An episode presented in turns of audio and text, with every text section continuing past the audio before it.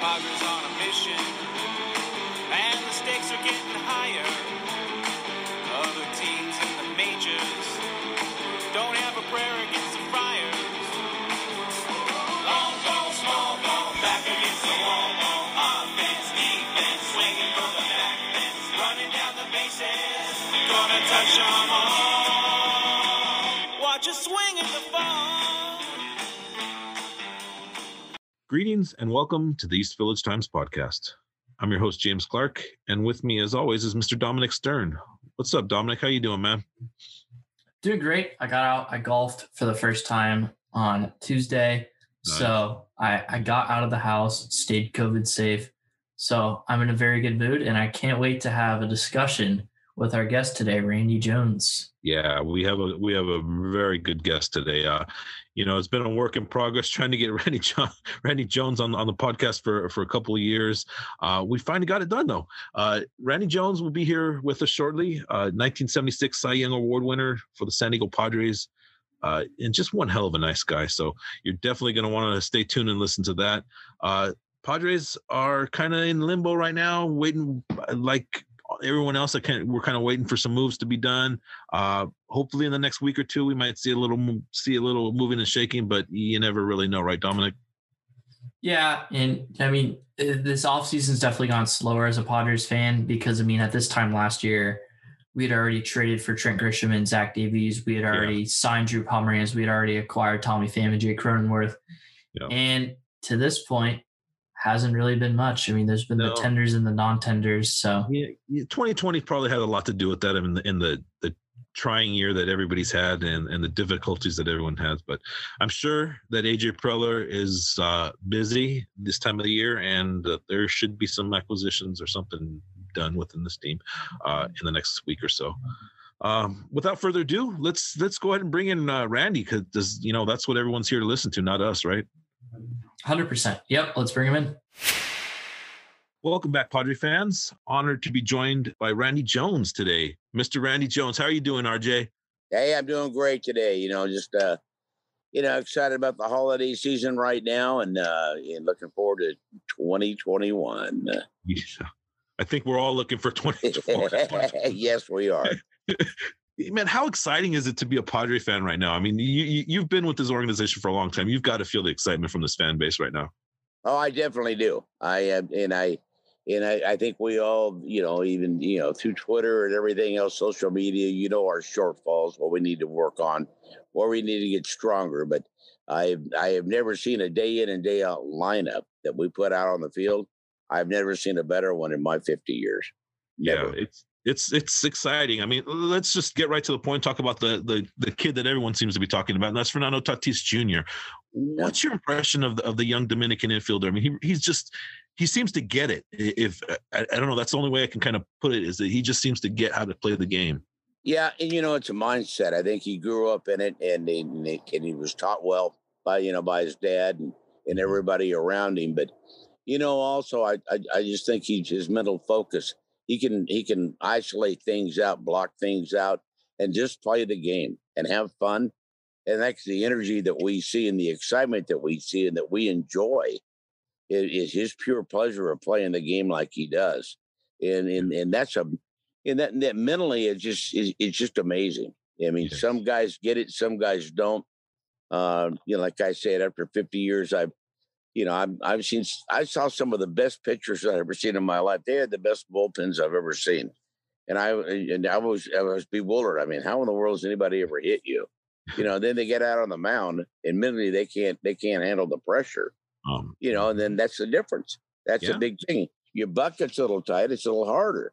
You know, Eh, but you know, Tatis, he he just gets it. He he believes in himself. Um, yeah, I mean, he's going to go through slumps. I mean, every every player does, athlete does, but it's just how you handle it. It's how you you work yourself through it. Um, but he's got a belief, and he blocks things out and just plays the game right, and it's just so much fun to watch. I love it. Yeah, and the thing that stands out to me is that he looks really good in the brand new 2020 Brown Padres uniforms. And you were a member Yeah, of the right. Brown Padres uh, in, during the 70s. Now that you've seen the new Padres uniforms on the field as opposed to like you know the the brown is back reveal and just like the photos what were your opinions on the brand new uniforms and how do you think they compare? You know did you like the new uniforms compared to your brown uniforms? What were your thoughts on those? No i do. I, I love the brown uniforms. I mean you know my you know my take in the last 10 years and talking to ownership i don't care if it was ron fowler peter seidler hey you know we need to identify ourselves blue's not our our color brown is and we we, we need to initiate if you're going to build something here in San Diego, you know, build it with a tradition of your own colors and be consistent. And that's why I love bringing the, the brown back like we did, and the fans wanted it. And I think they did a great job, a real clean job. And usually the players will kind of they'll dictate kind of you know what what those uniforms might look like is moving forward. They might change a little bit, but I think overall, I mean they've they've done a great blend of the brown and they look good. And hey, they're playing good in them. So I don't fix stuff that's not broke, guys. Yeah. I just I leave them right where they're at. Do you have a favorite one of the three, the the home or the road ones? Hell no, no. I don't. the, I'm not going there, man. I, I like the brown overall. You know the reaction. Uh, you know, do I have favorite old uniforms? Well, I I wasn't really fond of the uh, brown stirrups, gold sandies, and white shoes in '75. That wasn't my, one of my favorite looks, but you know, what the heck? What are you gonna do? But I think overall, what I what I do like is I like the blend of the brown and and when you get white, brown, and gold together in in in our like our home uniforms, I'm I'm impressed. And you know, like, and I I like the military stuff. I uh, the players like them too. We wear them quite a bit, and, and recognize our military and being here in San Diego, and I think that's pretty cool. You know, I mean, I've got mine, man. I don't know about if you got yours, but I've I've yeah. got my camo stuff. So I haven't got to wear it yet, but I'm still waiting. Yeah. Yeah.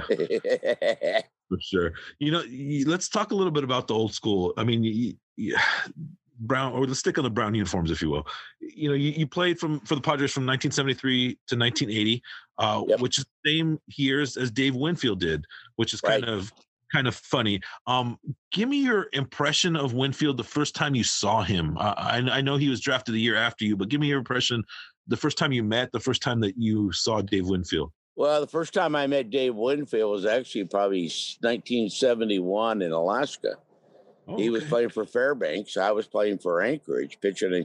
And so I, I knew Dave, you know, a couple of seasons before we got drafted. Um, okay. And we competed against each other. Uh, you know, I faced him many, many times. Um, you know, and he banged me around and I got him out. Yeah, you know how that works. But yeah. you know, overall, I just remember that I got called up in 73 uh, about a month before that draft. You know, and they we drafted Dave Winfield. Next thing I know, you know, Dave was in the big leagues with us right out of, you know, the University of Minnesota. Uh-huh. But I always reminded David, because I, I, I didn't know him. We had a relationship, a friendship, and I always reminded him, you know, I, I had a month more in the big leagues than he did. Yeah. So at that point in time, so I always remind him, but um, you know, what you know, what a what a what a great teammate, and and to watch him grow up. Yeah, he had some rough times, and he had to work through his own ego. I think a little bit early years, which is mm-hmm. fine. I mean, it, it's understandable. Uh, but you know what a what a great ambassador for baseball, and and he played the game right, guys. That's all I can tell you. I mean, I remember his first home run, that line drive to left field, you know, and uh, he, he, thought it was off the wall because he was he, he, was trying to stretch it out into a double. You uh-huh. know, so he got to second base so fast with those, you know, long legs he is. you know, never, I'll never forget it. But I mean, it just uh, had a great career. I'm I'm glad that it started in San Diego and uh, I know he he respected that, and but you know he was going to move to move on to bigger and better things. That's just yeah. that's the way. Yeah, it's Dave Winfield's personality. It didn't surprise me at all. Awesome. It, it, was. It must have been nice to see him mature and grow as a ball player. I mean, you, you it did. Yeah, yeah. It, well, it really was. I mean, yeah. guys. I mean, it's just uh, you know, and it, it, it just and, and, through all that growing up, there that was some good years, very productive years. And you got to remember, he had a lot of lineups. Everybody's they're pitching around him. They weren't going to give him squat yeah. to hit. You know, get real. You kidding me? Yeah. I knew that, and I, I was I was I pitched every fourth day, man. I knew he wasn't going to get much to hit. Yeah. I remember one game against Cincinnati. Uh, Jack Billingham actually gave up a grand slam to to Winfield in the first inning. I got the first three outs at, at, at the Murph. You know, he came up, he had a grand slam. I just remember looking over with Jock McNamara and I said, if we can catch a few ground balls, I said, this game's already over. And I ended up winning four to nothing. So that was the only four runs I saw all day long. Fantastic. Yeah, four runs is, is is a lot, right? that was a lot of run. That's right. Yeah. Well said, my friend. Different different day of uh, a different oh, era. You have no idea. Four runs, you better win. Yeah. Well, let's let's talk a little bit more about the different era. You know, 1976 Cy Young Award winner. You threw 315 innings and you struck out 93 batters. You pitched contact. You you you made batters get themselves out. That's right. How frustrating is it to see the modern day of modern game where everyone throws 95 and everyone wants to blow everyone away and games are 4 hours, pitchers can't make it past 5 6 innings. Give me a little bit about that cuz you and I have had this discussion plenty at the field. Yeah, well, um, I think you know, after a few years of this now, I, I, I am softening up a little bit. Okay, okay. This is what it is. Okay. Okay. And but I understand that now it's radar gun and max effort right from the first pitch of the game. Um, that doesn't make any sense. We we as starters in the old days, see, we we we were processed to go nine. Yeah. You know, you had, you had to leave something in the tank. I mean, you just didn't give it all out in the first three or four innings. You know, and it's not like going through the motions, but you just you knew it. You, you had to know how to pitch. Yeah. And and I think overall now it's just it's, it's it's a power game, and I get it. I mean that's what we're doing right now. But sooner or later, you know somebody's going to figure it out, guys, and you can get your five man rotation. You go ahead and give me you can give me four guys that want to throw 99, 100 miles an hour. Fine. But what you need to do is plug in a Randy Jones or a yes. Moyer or, or, a Greg Maddux into that five man rotation. Mm-hmm. You know, in my opinion, today I'd have a field day if somebody plugged me in in between a couple of guys that are throwing 99. Seriously, there's no way in the world that that that other lineup's going to make that adjustment yeah. that night. No yeah. way. And it would screw you them know? up the next time they saw a hard oh, thrower, right? I mean, I mean, you, you know, like they, they don't have no idea. I used to feel sorry for some of these guys because they didn't have a chance. You know, because I knew, you know, a 74 mile an hour sinker ball moving that much, they didn't have a chance. The only thing you do is hit a ground ball. It wasn't maybe they were gonna. Yeah, you know, yeah, and, exactly. and I, I made a living out of that. And uh, you know, I think overall today it's you know it's it's not a lost start. Number one, Randy Jones wouldn't even get drafted this year. If I wasn't, I wouldn't yeah. even get drafted, guys. True. What throw eighty five? All I knew how to do is get people out and win. Yeah. That that doesn't count anymore. You got to light a radar gun up. Yeah, you can't you measure know. that on a stat sheet, right? yeah, and you know, it like you know, you funny you mentioned like 93 punch outs and 315 innings. Mm-hmm. You know, it, you know what? I guarantee you 50 of those are the other pitcher. right. Think about it, man. You know what I mean? Yeah. Hey, I only I probably only struck out about 40 real hitters.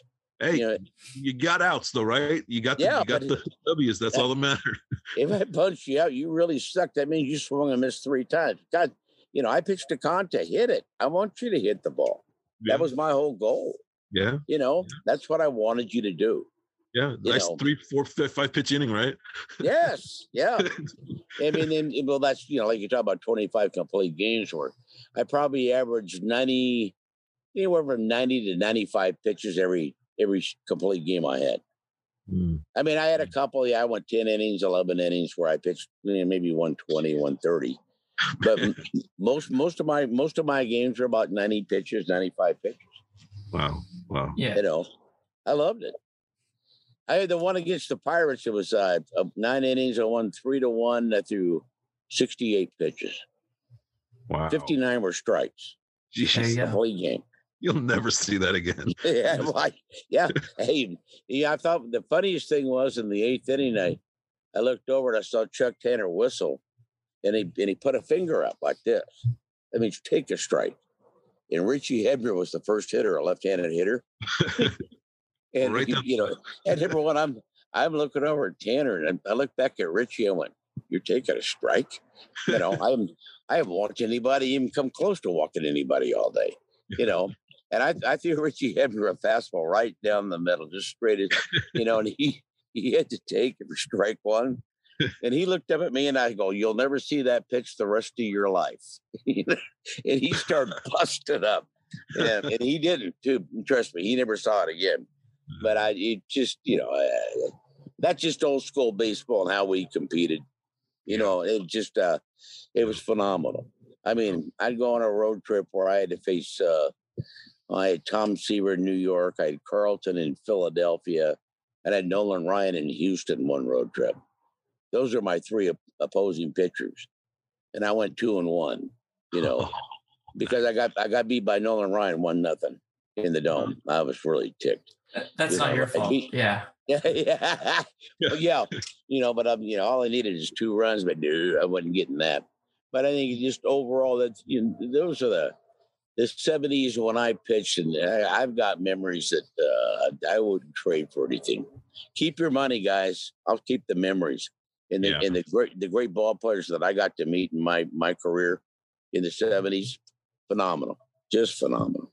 I'm coming up on two years out of the game, and I I threw 70 in high school, and my coach loved to bring me in after our USD commit who threw 89, and uh, it, they they didn't touch me. They they touched him less, but they didn't touch me either. So it's definitely it's it's definitely not a lost art. And we saw something similar this season from the Padres and Zach Davies. He would very right. rarely touch 90, but the cutter moving away, the two seamer, the sinker moving in, along with the changeup did you feel like you were kind of watching yourself and Zach Davies a bit? Obviously, like yes. He, yeah.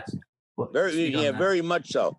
I mean, maybe a different style, but had a lot of movement on uh, you know uh, on the changeup, yeah, and stuff. And, I just relied on all movement, and that that was me, you know. And I, um, I being a left-hander, and it just it came it just came up the wrong side of my hand. I don't know what it was, but uh, but I was able to master it and change speeds with it and so does he. And then, and when you can work backwards, I, I remember back in the early 2000s when, you know, finally, you know, Jake Peavy, as dominant he was when he first got called up, he finally learned how to throw that little off speed slider and that straight change, mm-hmm. you know.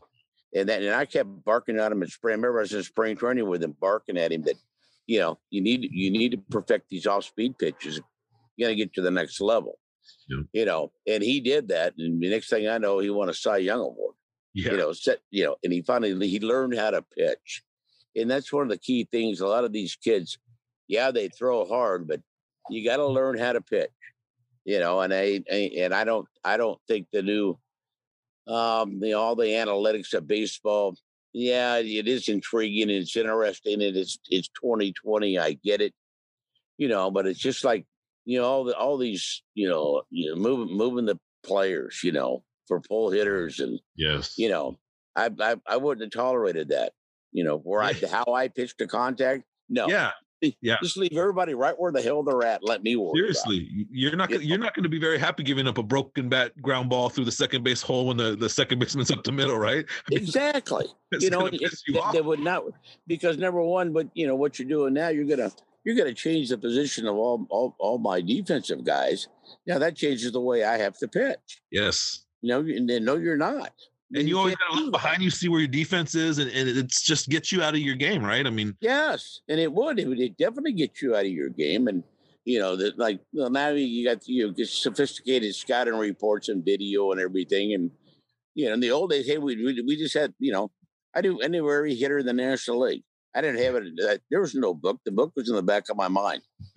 I I knew how to pitch everybody, you know, and then you get some more of the new guys up, then you got to you had to figure him out, yeah. which was pretty cool. But I mean, hey, if you make good quality pitches and pitch well, you get people out. You know, yeah. sometimes it might take a little luck, and other times you make the perfect pitch and the guy hits you know three rows up, and you got to scratch your and go, okay, you know, back to the workshop.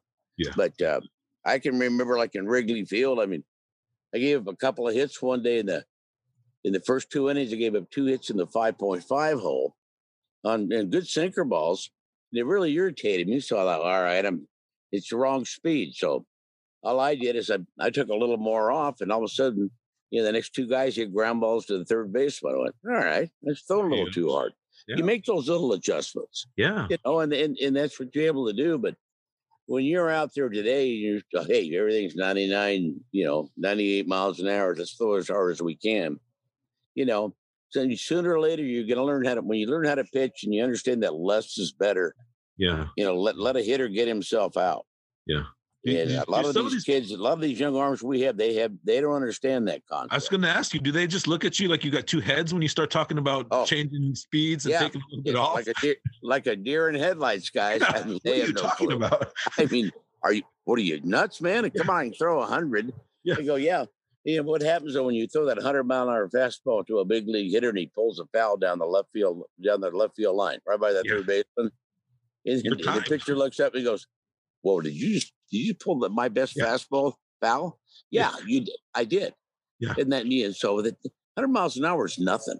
Yeah. You know, it, it, will go right back to movement and, and things. And you can ask Trevor Hoffman all about that. And he might tell you a thing or two as well, you know, about this, some of your Hall of Fame pictures. But, Seriously. you know, I love the power arms. Don't get me wrong. It's kind of fun to watch. I love the punch outs, you know, but if, if you're going to try you strike out everybody and punch out 16 in five innings, you're only going to go five innings. Yeah. You're out You know, pitching. hitting's difficult. People don't, you know, sometimes pitchers give uh, the hitters a little bit too much credit that that, Yes. that it's easy and it's not easy. And it you could put the ball right down the middle and the best guy in the world is going to pop up or, or make himself out. And that's just Yeah. the reality of the situation, right? Yeah, well, it's just coming off your fingertips. I mean, I don't, you know, I, uh, number one, I think the hardest pitch to throw is a straight one. But of course, that's me. Yeah. You know, I, I couldn't throw the ball straight anyway. What the hell? I mean, I'm I I'd throw even a double play ball to second base. I'd throw Tito a sinker ball. You know, and he knew that, and, and he he was just turning the double play. But I mean, I would you know, I'm forcing the ball. Got to be kidding me! I didn't throw four seamers. yeah. But I think you know overall, it's all about that last little bit of movement. That's all it takes. You know, and that's that's why changing speeds. A lot of these guys, if they would just realize that a, a, a mediocre BP fastball, like 85 miles an hour, in certain situations would get so many guys out. You know, but they can't get it through their head yet. They got to learn that, and hopefully, you know, a lot of them do. That's that's that's just part of pitching. It's the art of pitching. yes. Yes. Really is. And so for me, one of my favorite pitchers on the Padres is Chris Paddack. And he came up in 2019, had that great rookie season. Uh, and then 2020, the COVID off season, had a good start in 2020. And then the last half of the year was extremely inconsistent. All right, So- why? Why?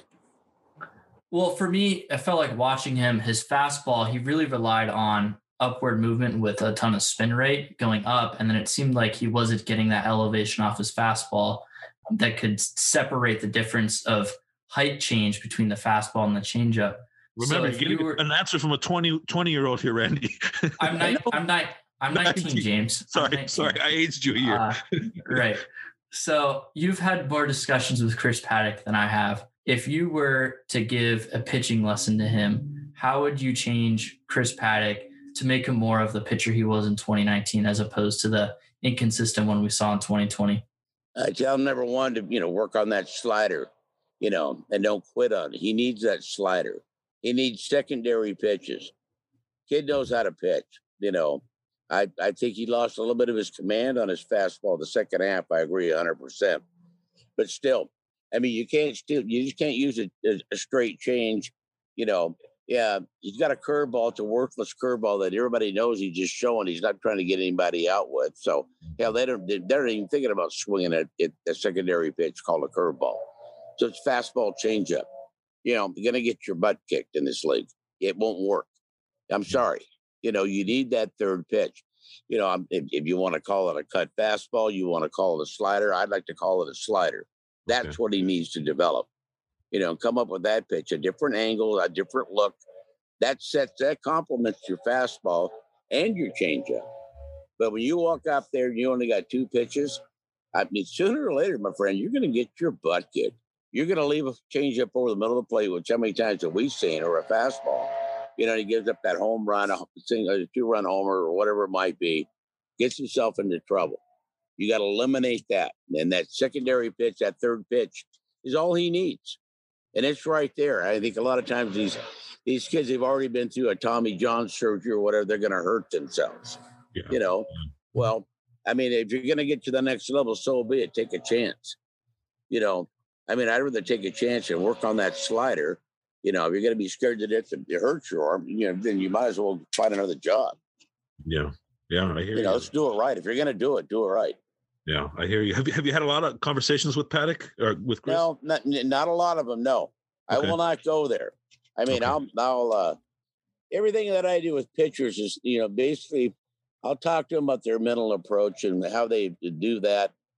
A lot of times I keep it all positive. I'm not the pitching coach. Yeah. Okay. I might have my opinion. I'll keep them to myself. And if I have opinions, I'll go straight to the pitching coach. I'll go to the Rothschild and I'll tell him what I think and let him worry Yeah. about it. Yeah, That's yeah. what I do. Uh, But everything I talk to him, yeah, I'll get on him. And, you know, like when you leave a changeup over the middle of the plate or elevate a fastball, you know, I mean, the next day in the clubhouse, I'm all over their butt. You know, the hell with that. You're better than this. It's the big league. You can't leave everything over the middle of the plate. Yeah. Come on, man. You know, so I'm not afraid to yell and squawk at them. They need to get barked at, you know, but I, I, I do it just in a positive way with all these guys. I'm not changing mechanics. I'm not. That's that's not my job. Yeah. Okay. I mean, I mean, they're they're sitting here throwing 95, 96 miles an hour. What the hell you want me to tell them? You know, guys, are you kidding me? What are you nuts? Yeah. You know, and, but you know, overall, what you, what you got to do is just like Luis Perdomo, and it, it, um, it drives me nuts where he wasn't able to change speeds. He got a great sinker ball, yes. you know, but it was all about a power sinker ball, and Yeah. and I kept trying to convince him how to how to take something off of it, and gave him a couple of different ways of doing it. The, Uh-huh. the same way I just drag your back foot a little bit, like a governor, you know, Okay. and Okay. helps you finish the pitch, but yet, you know, you can take a You little take bit off. off. Yeah. And, but he just mentally, he just he couldn't cope with that whole concept or work on it. You know, Yeah. wasn't willing to do it. yeah. Um, that was a little frustrating at times because I just know how much better he could be if he just if the light would come on. Yeah, A lot of times that's that's hard to do with some of these young kids. It's easier Yes. said than done.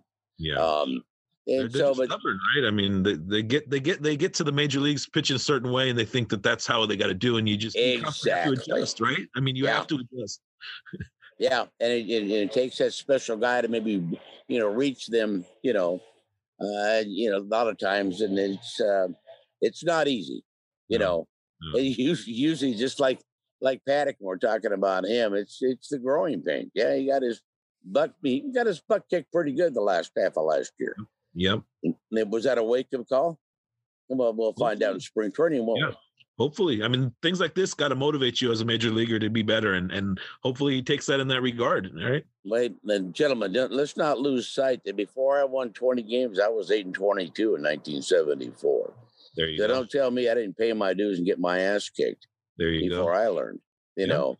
Yeah. And it's, it depends. Uh, uh, are you resilient? You know, can you make the adjustments, work a little bit harder, you know, make yourself a better an athlete, better player?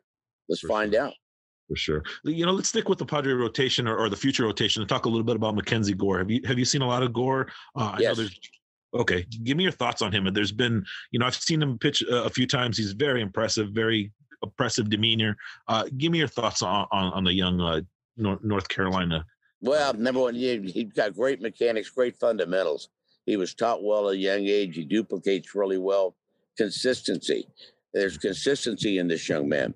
Um, I think, you know, right now, I think, you know, overall, once again, a power arm and understanding uh, how, you know, when to use less is better and, and be smart. And and the young man, he is young and he needs to learn that. Uh, these, these these big league hitters, it's it's a different standard when you get to this that level. When you get to the big leagues, you know it's it's not simple. But you, you got to understand, you're just not going to blow people away like you might do in the minor leagues. Yeah. You know, but I I think all the pieces are there. But I think mentally, he just got to get in, yeah, get into himself and how to pitch. And um, you know, I think you got to get to a point where you quit listening to everybody. Yeah. I think there's too many people in his ear, personally. Okay, that's understandable. And what did you make of the situation revolving around him? Obviously, it was only a 60 game season, and there weren't exactly a ton of opportunities for him to come up and pitch. But just like with not a whole lot of information circling around him, him being on the playoff roster, Ryan Weathers jumping ahead of him at despite being drafted a year later than him. Do you think with your conversations you've had with him, do you think that's going to affect him at all, or if, is he still going to be the stud that Padres fans are dreaming of. Well, I never wanted. He's going to be the stud, okay, and I hope it pissed him off. Yeah. I really do. I, I I hope that pissed him off. Yeah. You know, personally, I'd I'd have gave him a start in the playoffs. Personally, I'd have brought him up and, and just, you know, threw him out there. Yeah. Understand, guys? We're only talking about the first five innings, right? Yeah. Six. Seriously. Yeah. Let's get real. All right. We're not talking about some guy going nine innings. Yeah. At, at this point, um, is you know, that, and that that's my opinion. I I think it'd been an invaluable experience, but uh, somewhere along the line, whatever he was doing didn't fit right with somebody in the organization. I have no idea, and that's why we did not see him. And he is young enough where they can they can- they can take another year. I have no problem with that. But don't tell me that he's not in the plans this year. If he's not in the plans this year, then go ahead and trade him. Then what are you doing? Let's let's get it done. I mean, him, Patino, the, the, these are supposed to be the young arms that we were relying on. Well, Yeah. let's find out. I don't need Patino in the bullpen. You know, go on an inning. If he's Yeah. going to be a starter, make him a starter. Yeah. You know, Throw him to I don't, I don't, I don't, I don't like Throw that. the Wolves. Stupid. Yeah. Sorry. Okay. And then you you mentioned Patino, who's projected to be a starter. And then there's also Adrian Morejon, who was also kind of put into that same role. Do you have the same feelings there with Morejon as you do as Patino? Yes. Yeah. No. I mean, great arm. Don't get me wrong. These there's some great talent here. Okay. Uh, but you know, also now let's go beyond. It's a secondary pitchers. Do you have command of those? And do you know how to pitch? Yeah. Or do you know how to throw? I think we've all seen. We've been witness to a lot of that. You know, um, you know, and it's just a matter of uh, teaching these kids how to do it. And, um, it, it- it's the five best starters. I mean, they're looking for a couple of veteran starters. You know, for God's sake, we got enough talent right now in this organization. Somebody can get the lead out of their butt and get these guys, you know, get their act together, teach them how to pitch. And, and uh, we got all the talent we need right now, in my opinion. I've seen, I've seen, I've seen Tampa Bay do it. Bunch of young arms, right? Yeah. we could, hey, ours are just as talented as they are. Just, but somebody's just got to, you know, teach them and give them that opportunity. Go out there, you know. And I just think that you know a lot of times we get into these power arms, and you know, hey, I'm I'm really impressed too. when a guy comes out throwing 100 miles an hour, you know.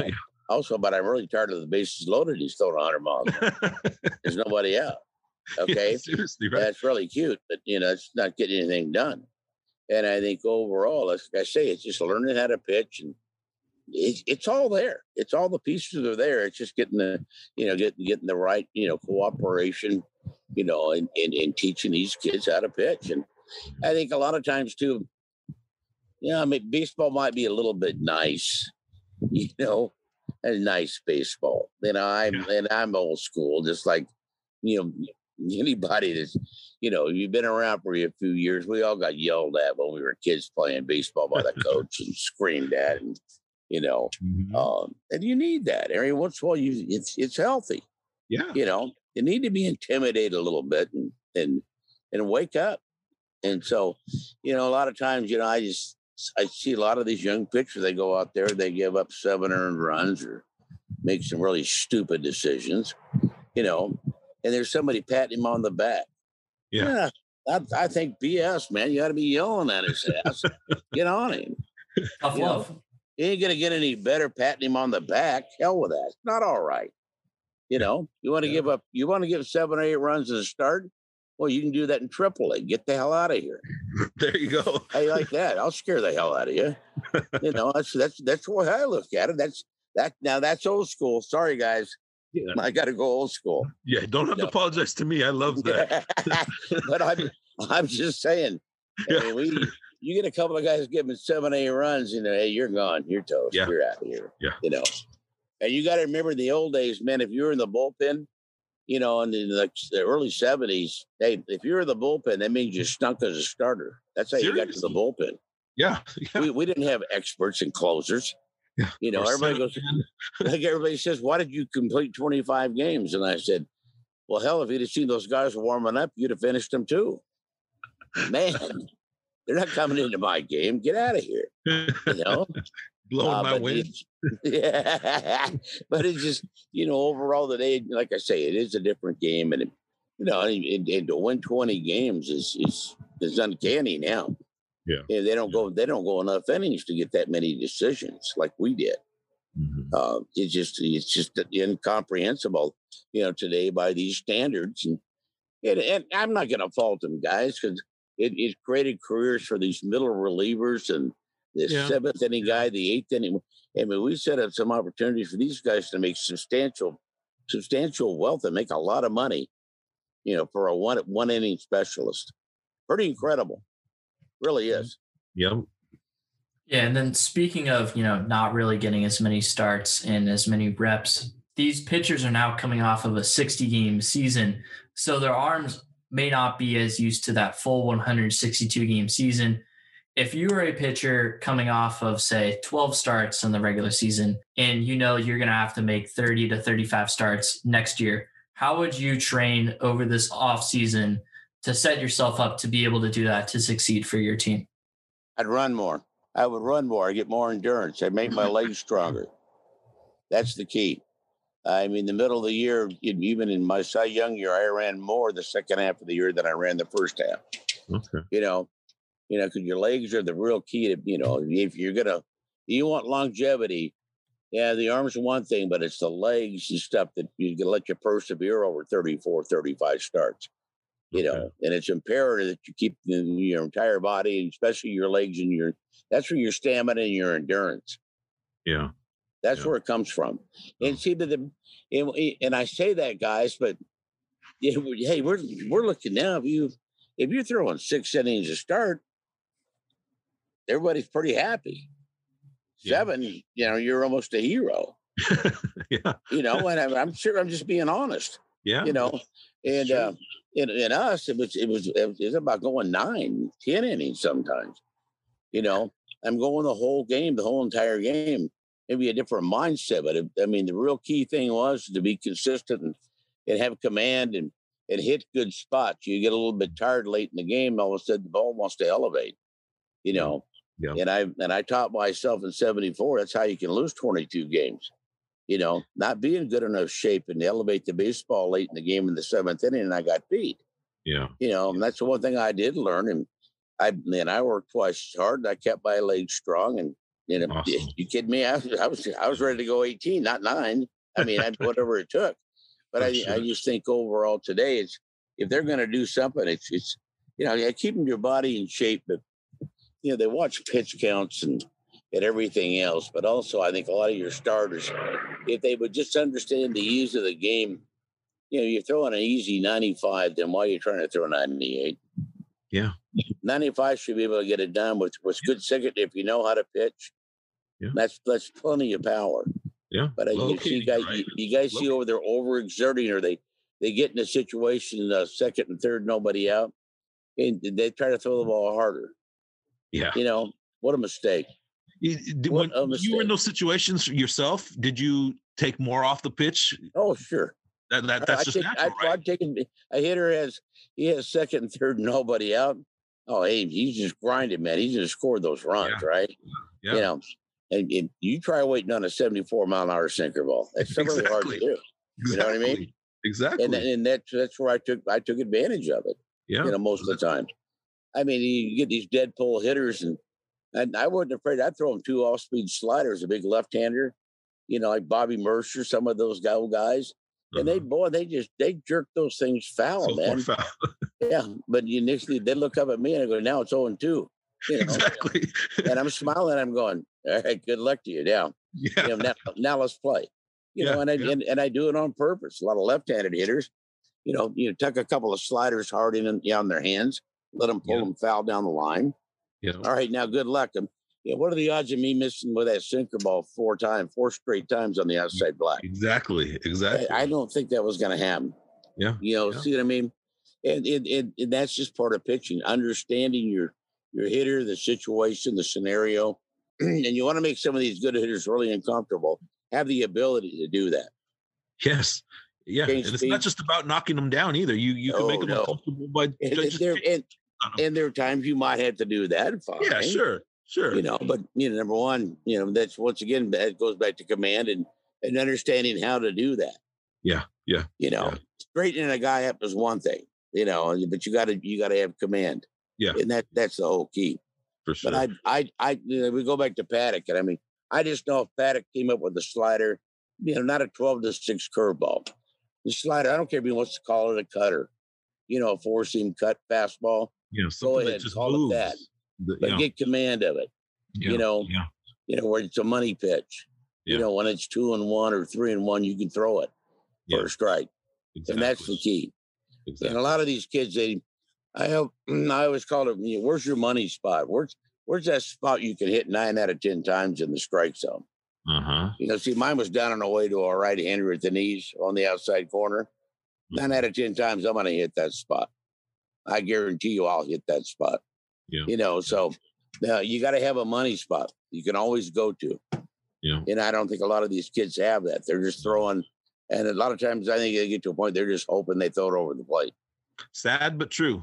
Sad Yeah. but true. Uh, so Yeah. this year, 2020 was the first year that we saw the DH in the National League. Yes. Your thoughts on that? That's had to have been different for you. It seems like Major League Baseball is moving towards that direction. It is. It is. Give me, give me your It- thoughts. Uh, you know, I'd fine. Yeah, you go for it. You know, we've had it in the American League now, and it's going to come to the National League, and then we can probably get, you know, more entertainment. You know, more more offense, no doubt about it. Uh, and on the other side of the coin, the you know pitcher don't worry about have to worry about the other situations. I you know like I'm old school enough where I like the idea of the pitcher being involved in the bottom of the lineup, yada yada. You know, Yeah. but that's that's going by the wayside now and you know, go ahead and let it go. You know, I haven't got a problem with that. Bring the DH in, and like I said, it'll prolong some careers, give some other guys opportunities. I'm I'm all for that. Um, and it's just not you know, like you know, like I say. I mean, if you're in the lineup, you're in the everyday lineup of a of a team. You know, think about it. I mean, you're gonna are you see the starter for your first two times, maybe three. Okay, but your fourth time up or your fifth time up, it's a new arm anyway. You know what I'm saying? You, Yeah. you, you're seeing, you can see three or four different pitchers in one game as an as an everyday starter, and that's just the nature of how we play the game right now. Mhm. And so, you know, that's what it's going to be. So yeah, believe the DH. But there's nothing wrong with that. Yeah, yeah, yeah. and you've There you you've you've already mentioned throughout the podcast your complete games, your 25, winning the Cy Young, your losses in certain season. Do you happen to know your career batting average as a hitter? Oh, maybe a buck twenty. 132. So that's pretty good. Yeah, but I wouldn't. Hey, number one, I wasn't paid to hit. Yeah, no, for sure. I, I figured it would just be funny to see if you knew about that. Uh, well, yeah. I have a follow. I have a follow-up but question. Also, I know I never hit a home run, smart ass. So I was gonna. All right. Uh, but you know, I had that 18 foot wall at the Murph, man. I had to, I hit that wall a few times. I just couldn't get it Okay. over that big giant wall. so, so you came close to that that elusive first oh, homer. I, yeah, everybody, they'd always laugh at me too. I'd smoke one off the wall and they'd laugh at me. You know, good God. But I, uh, you know, I think overall, the one thing I could do, guys, I, I got my bunch down. I moved runners, and that's what kept you in games late in the game. If you if you couldn't bunt and, and move guys around, you know, you got a one to one game in the seventh, they pull you for a pinch hitter. Yeah. And so I that, that I always prided myself that I can get my bunch down and move runners, at least give myself an opportunity to stay in the game and try to win it. Yeah. You know, I, I'll never forget that. That was one of my big goals, man. And that was I was really proud of that. And, and the pressure was, is you know, my old catcher Freddie Kendall usually hit eighth, and he was carrying a piano, man. He was slower than dog, man. I mean, I had to make the perfect bunt to get him to second base. Good God, you know, that's a lot of pressure. I'm telling you right now. Uh, it's crazy. I remember, I remember uh, one one game in Houston, but facing Nolan Ryan. Freddie got a base hit in about the sixth inning. He's on first base, and I got to bunt him over. Well, Nolan Ryan told me about a hundred mile an hour fastball about belt high, Wow. and I felt I foul tipped it in the second deck. When I foul tipped it, it went in the second deck of the dome. Oh, That's how hard he was throwing that day. and I turned around and went, dang, you know.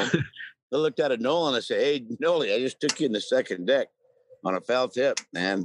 You know, we were kind of laughing about it. I went, Good Lord, man. I'm how am I supposed to get that, you know, 100 mile an hour fastball down to the bunt?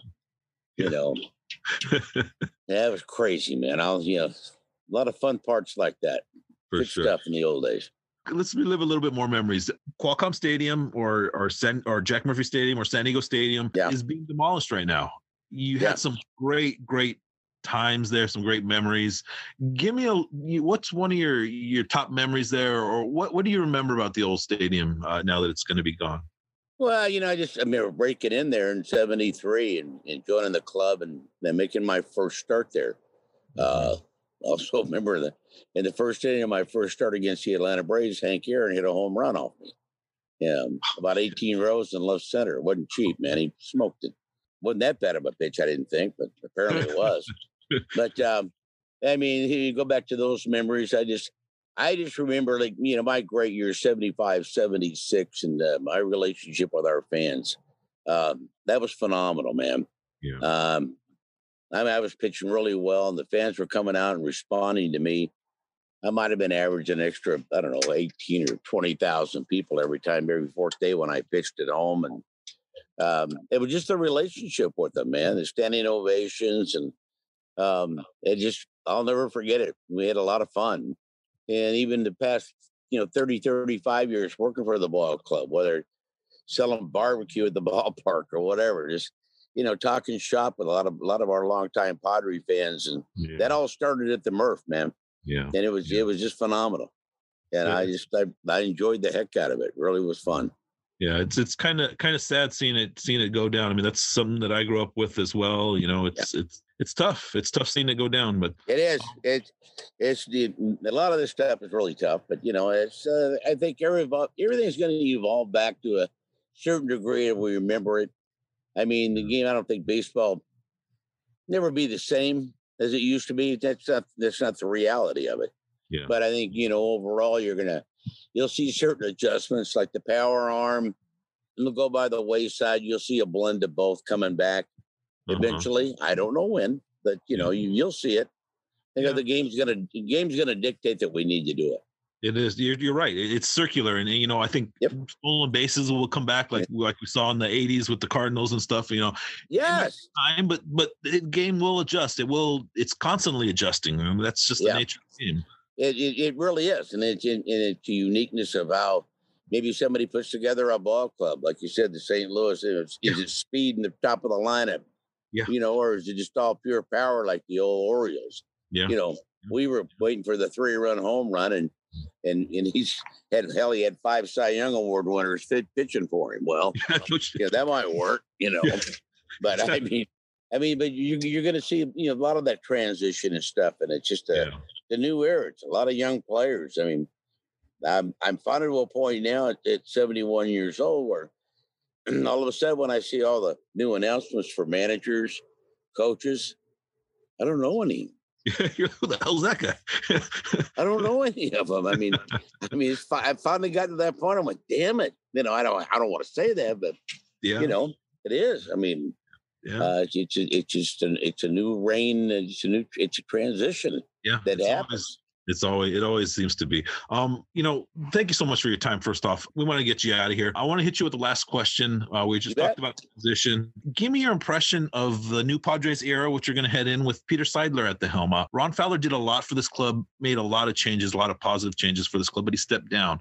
Give me some thoughts on Fowler and, and maybe some thoughts towards this new era that we're going to be in with the Seidlers. Well, I number one, yeah, I'm really proud of Ron and his commitment and trying to put a you know, bring a winner to San Diego. Yeah. That's his whole goal. Um, I think it- it should, uh, all the years and all the hard work that he put in uh, to drop the reins to Peter Seidler.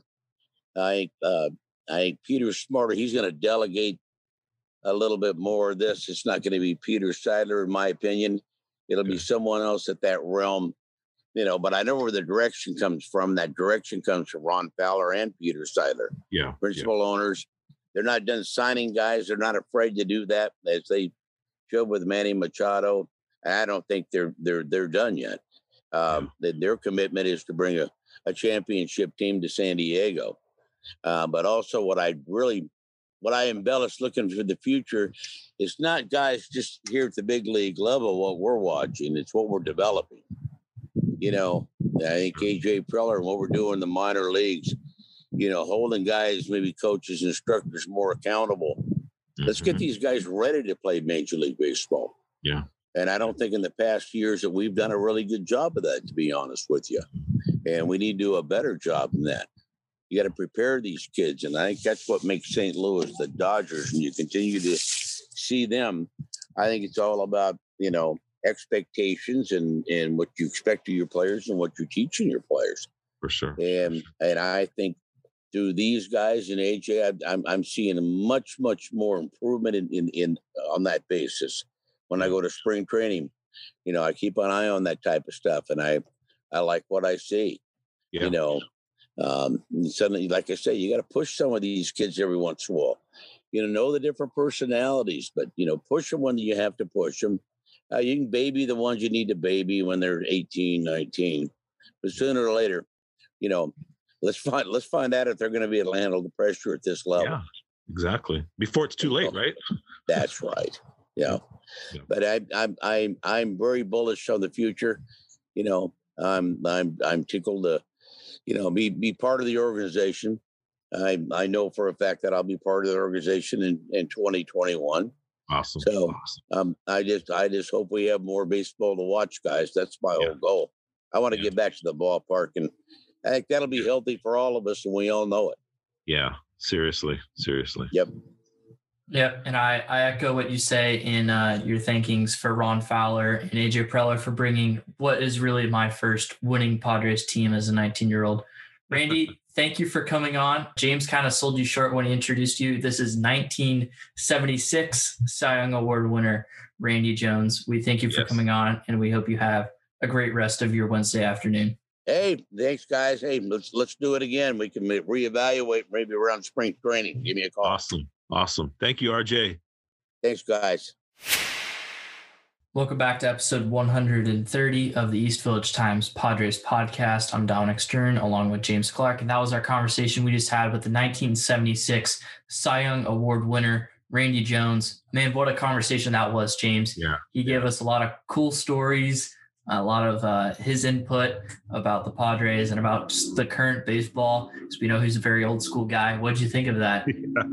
I, I always, always love talking to Randy, and I, I'm just glad that we finally got some of this on audio because you know I've had conversations with him for years about pitching, about you know the frustrations with the way modern pitchers are compared to the way he he played, and he he delivered today. It was it was fantastic to hear his opinions and stuff, and you know a lot of it is true. It, it's it's tough to hear in, in the modern day and age of of uh, analytics and spin ratio, but sometimes uh, you got to listen to these old guys. They actually know what they're talking about, and uh, I'm slowly becoming one of these old guys, so it's kind of ironic, if you will. Yeah, it's spin it's spin rate, James. Uh, so What what did I say? spin ratio. Oh shit! There you go. Case in point. Yeah, and he he called me a uh, a smart ass. So I think that's the second time I've been called a smart ass. I I forget what Dave Pillay called me, or maybe it was Bernie. Bernie was giving me crap for uh, for talking about Seal in a positive manner. Yeah. So I'm uh I'm the troublemaker here. Yeah, exactly. It was cool because that was the I mean like you know I I've gotten his autograph before like one of the old Padres things and you get you're like you're like 15 seconds like ah big fan Randy like Yeah. it was cool to actually have a conversation with him Yeah. and get to talk to him because I mean I know that you're more established within the potters and you have your sources I don't so th- that opportunity for me is really cool so that I love that yeah, he's he's a great great person, great great friend, and and it's really just you know he's just awesome to talk to. I mean, there's very few people with uh, awards and the ability that he has that are just so down to earth and, and willing to talk to, to to individuals like us. So it's it's awesome to talk to him. Uh, I loved what he said about Mackenzie Gore. That that was fantastic. That he, he in his estimation he should have been starting the playoffs. Randy's just like that. He'll he'll he straight up will tell you whatever he feels, and and that's awesome. And I feel we got a pretty good show out of it. We absolutely did, and I mean, I I kind of agree. I mean, you know, we're we're very uh, straightforward with our talks prior to the division series. We did not want Clevinger to go out. We said, hey, an option is Mackenzie Gore, Yeah, and yeah. you know, there there are options, and of course, we were very vocal with our frustrations with Yeah. uh, the Padres bringing him out for that playoff game and him getting hurt, or him is Clevinger, I should add. So, Yeah. you know, I, I don't want to say I do agree with Randy, but I mean that is certainly a better option than Clevinger would put us in a better spot going forward. So, for sure. yeah, he, he certainly brings a different perspective. It's not he does he doesn't have that straightforward opinion. He he thinks his own ways and he, he tells them he doesn't Yeah. want to be mainstream. He wants to be Randy Jones. That's For what I love about it. for sure. All right, smartass, take us out. Thanks. This has been this has been episode 130 of the Padres EVT podcast. I'm Dominic Stern. You can follow me on Twitter at DMStern19 to see my Padres content, my other stuff I do with my friends at Arizona State in terms of other baseball and football.